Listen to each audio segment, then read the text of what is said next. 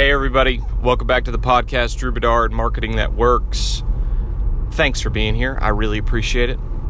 Topic today is around Amazon. I am reading a book called The Four by Professor Scott Galloway of NYU. He is uh, an entrepreneur, but also uh, teaches marketing, teaches tech and digital, and has some amazing. If you haven't ever heard of him, first of all, pick up the book The Four. It's a very entertaining and educational read. Also, follow him on YouTube, just or Facebook or whatever. But he puts out YouTube weekly YouTube videos that are incredibly insightful um, and funny and irreverent. So uh, check him out.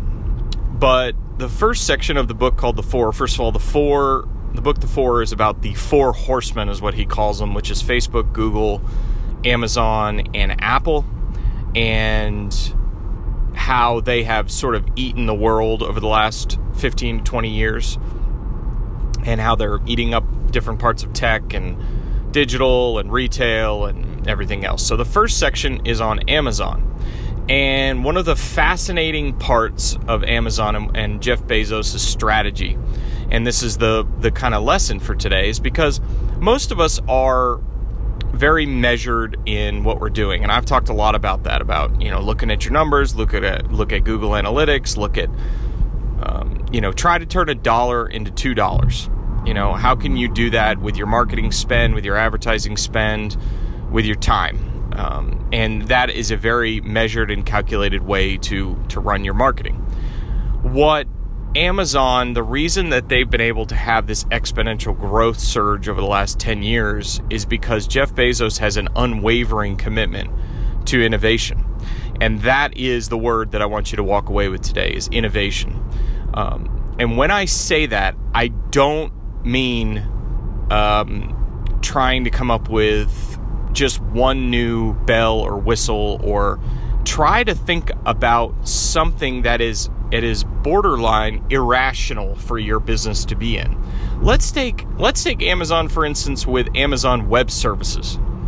Okay, if you don't know what Amazon Web Services is, you're probably not alone. Amazon Web Service, which is called AWS, is Amazon's infrastructure that they built their site on. But what they decided to do at one point is they said, well, we have all these servers and we have all this cloud infrastructure. So why don't we sell it to the rest of the world? You know, somebody probably just came up with that idea one day and just said, well, why don't we sell a chunk of this off to the world? And now huge businesses and governments are on top of AWS hosting their websites, hosting their, you know, sort of back end digital infrastructure.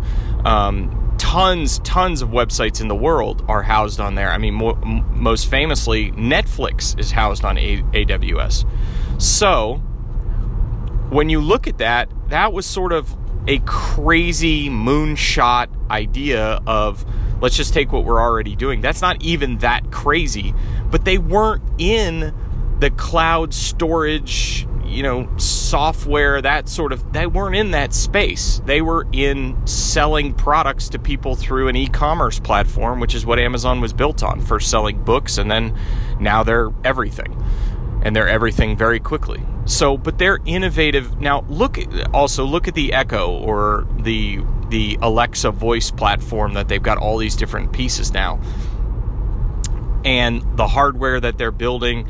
Five six, eight years ago, when they were probably putting that into motion, that sounded not only crazy, but probably idiotic. That people are going to be using their voice and they're going to be doing it. Like, that sounded probably nuts. But Jeff Bezos says that's fine because, first of all, we're printing capital right now because people find us as innovative. That is one of the main points in the chapter is that Wall Street and the world looks at used to look at it as profitability. If you're profitable, that's interesting to Wall Street. That's what people like. That's what people want. If you're profitable, boom, you get a higher stock price.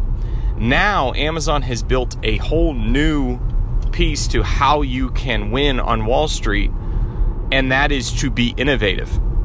Amazon famously went years and years and years not only not making money, but sometimes losing money because they were spending it as fast as they could get it because Jeff Bezos wanted to continue to innovate and build new products or acquire companies or do whatever Amazon does. They're, you know, kind of this, you know, juggernaut that we've never seen before. But the lesson for the day is innovation. What can you, even if it's the big lesson is it's not that practical for normal CEOs, businesses, operators, marketing directors to think crazy thoughts.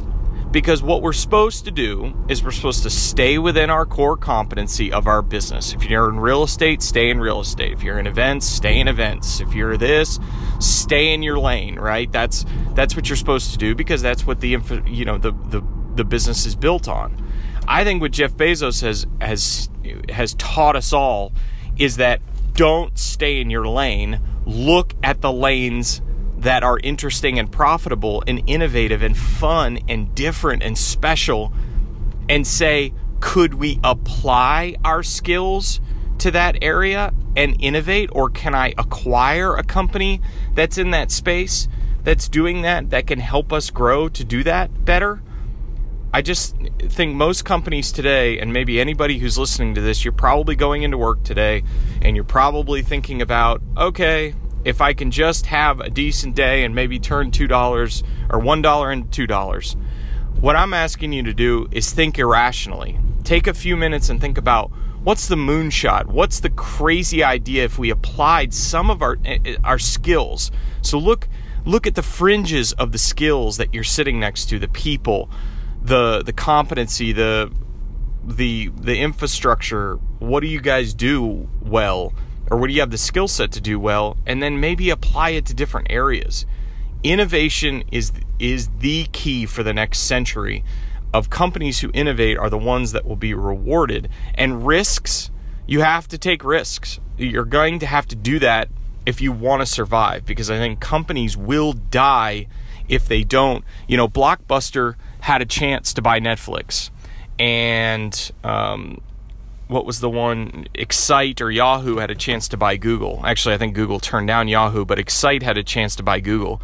And they didn't do it because at the time it did not seem short-term practical. You have to take that and you have to say what is long-term practical? What is long-term innovative that doesn't seem short-term practical but will will or maybe pay off? You know, Mark Zuckerberg at Facebook bought Oculus this, you know, and that might not pay off for another 10 years, but he was willing to say, I'm just, I'm going to bet on it and I'm going to see if virtual reality will be the thing in 10 years. Maybe it won't be, but I'm willing to take some risks or a lot. Some people like Jeff Bezos and Mark Zuckerberg and others are willing to take a lot of risk because they have a lot of capital. Take some risk, see what's around the corner, and maybe, maybe, just maybe, you'll be one of the companies that we talk about in 10 or 20 years as an example of what's innovative and what was bold at that time. So, hope this is it's a little bit different. It's a little bit more on the philosophical side, but hope you enjoy it. And uh, thanks for listening. I appreciate it. Psst. One final thing before you leave. If you could rate and review the show or subscribe, that would mean a great deal to me. I hope you have a great day. Thanks for listening.